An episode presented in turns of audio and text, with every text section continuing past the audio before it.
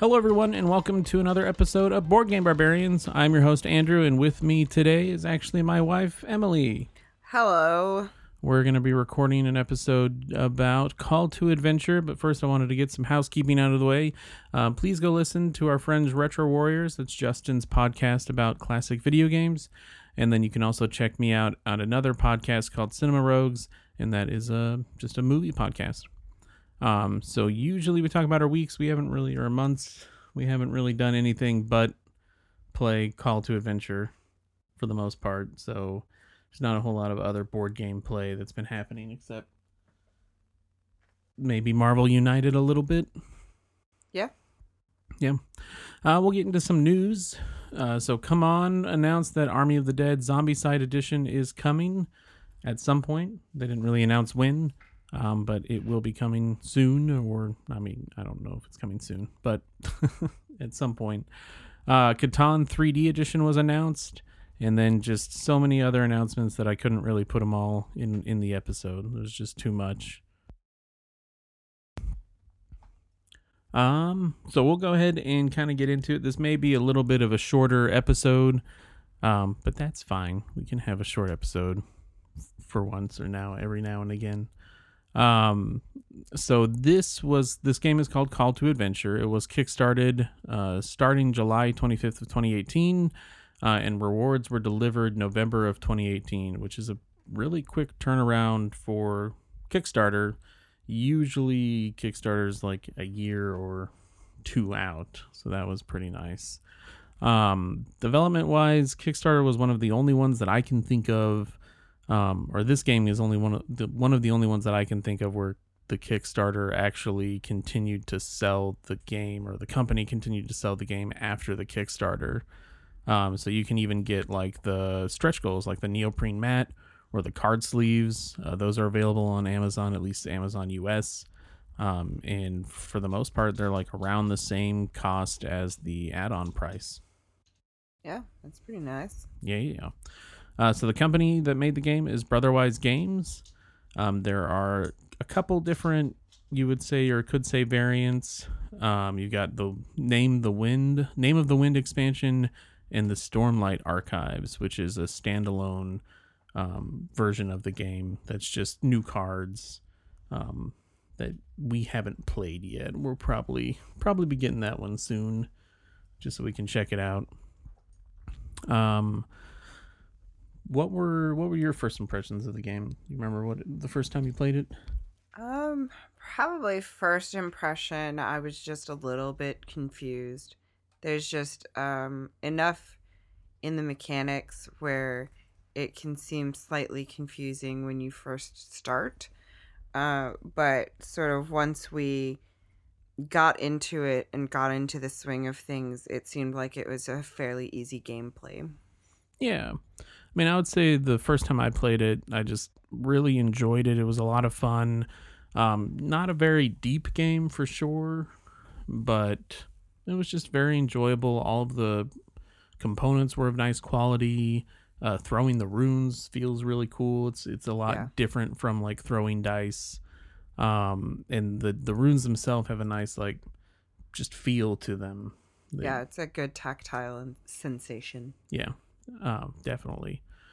Um, what other what do you like about the game? Um, I guess just sort of you're creating this little mini storyline as you play and sometimes it all really works together and syncs up and other times you end up with these combinations that are kind of amusing in how much they don't make sense with each other. Yeah, like you can have like light side paths and dark side paths that don't really make a whole lot of sense whenever they're kind of in the same storyline together. Um, to kind of explain the game a little bit, I don't know if we'll get too deep into the rules or anything because we don't really do that in this show. Um, but what it is is it's basically a card game where you're trying to purchase paths of a story. So you're trying to like, uh, oh, I, I robbed a bank or I uh, killed a dragon or just different things that you would do in an RPG setting um, whether it be good or bad, trying to fill your board with a storyline of cards. Does that make that sound like about about right? Yeah, you're you're you're doing quests. You're you're choosing which way you're going, but you're also doing it based on not necessarily the story, but based on what you think you can achieve with uh, the runes that you have available to you. Right. So you purchase the cards with these runes, which are just double sided runes that you basically throw like dice.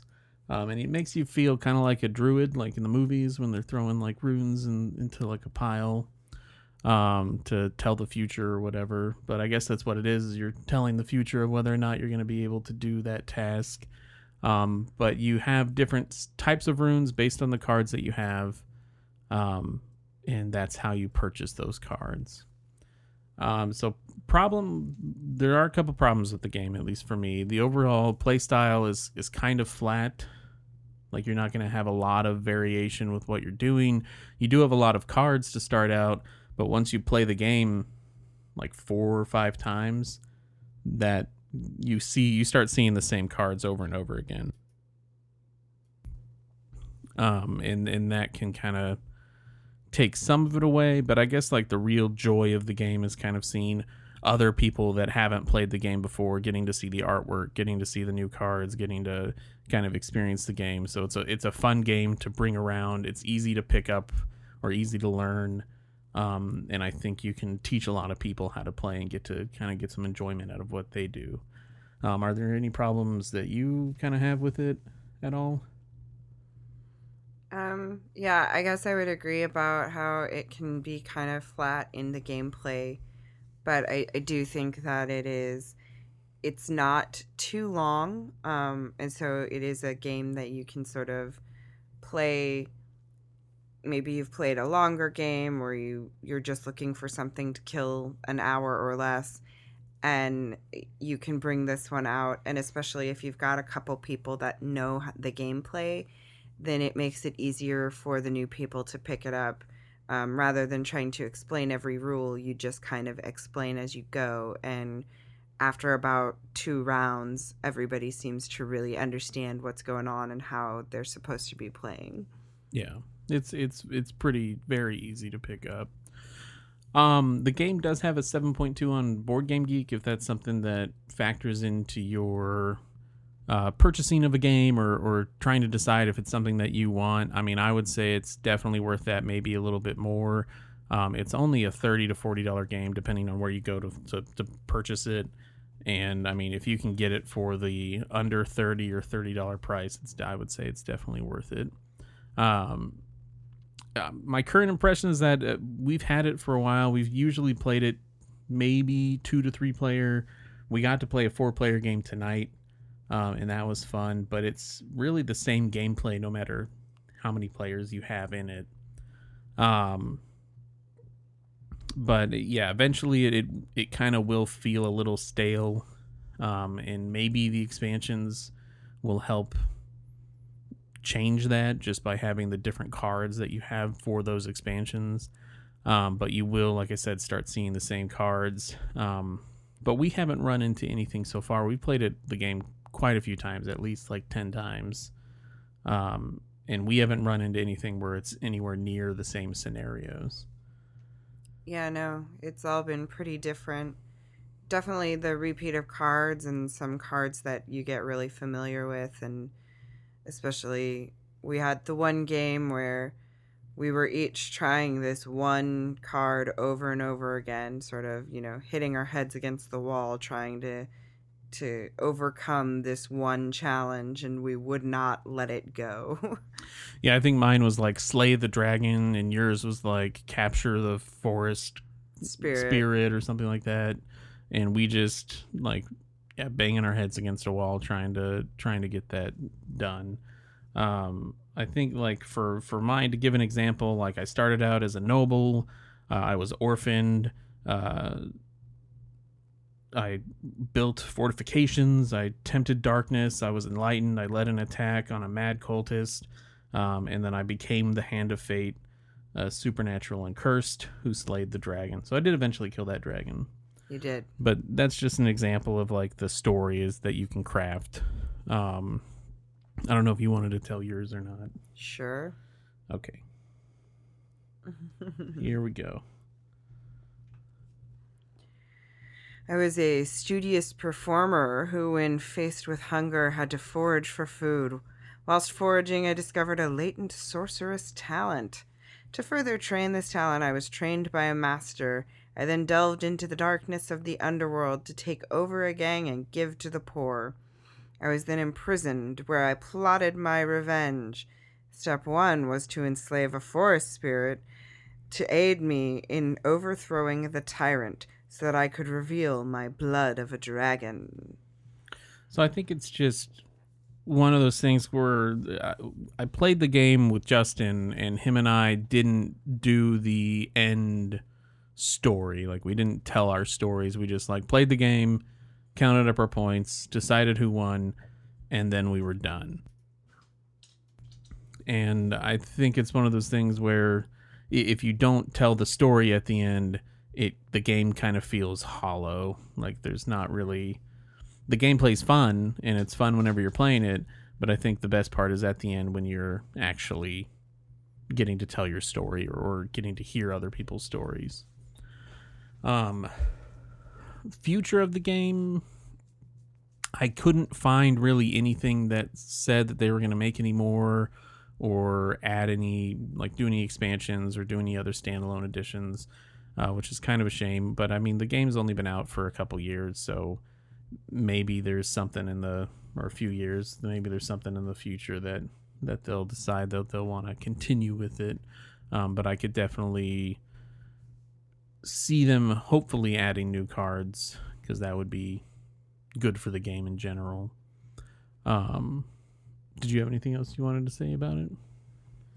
Um, I think it's a pretty fun game, and it's an interesting concept of sort of building out your storyline as you go through, and um, you have these hero and anti-hero cards that sort of add a different dimension that allow you to either help yourself or hurt on somebody else playing the game, and um, and it's just it's fun to sort of explore this idea of what type of of hero you're going to be and see what those results end up being within the game itself. And you know you have different point values assigned according to whether you're doing your hero tasks or your anti-hero tasks and um I thought it was an interesting game and one that I haven't seen similar mechanics in a, in a different game. And so um but I do think that the repeatability of the game is a little bit hindered um and that the gameplay can be a little bit flat. Yeah, for sure. Um, okay. Well, I would say, like I said, this game is worth it if you can find it for the 30 or under range. Um, 40 bucks may be a little bit too expensive for it, but uh, I haven't really seen it up in the $40 price range for a while. And like I said, you can also get the uh, all of the stretch goals from the Kickstarter you can find on Amazon US. The neoprene mat, all of the card sleeves, and those are I, th- I think they were only like the neoprene mat was maybe like an extra $25 or $30 and the card sleeves are only like 20 bucks. So very much was able to sleeve it with all of the kickstarter sleeves which was really pretty cool for something that i didn't kickstart. I never i, bought all all of mine after the fact on amazon. Um, but yeah. I know this was a really short episode comparatively but i just wanted to give something out there. Justin's on vacation this week or this month not the whole month, but the week that we're recording or would record, uh, Justin's on vacation. So I wanted to make sure I got something out there. And we'll be back next month with something, I hope. Another game. We're going to start doing our game days again. I think next month we, we're talking about it. So we'll be able to talk about board games again, and that'll be great. Woo! Woo!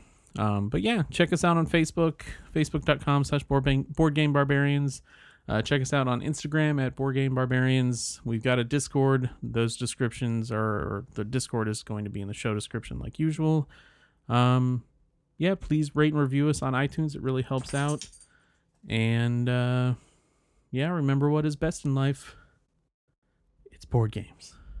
Board games is best in life. Yeah. Goodbye.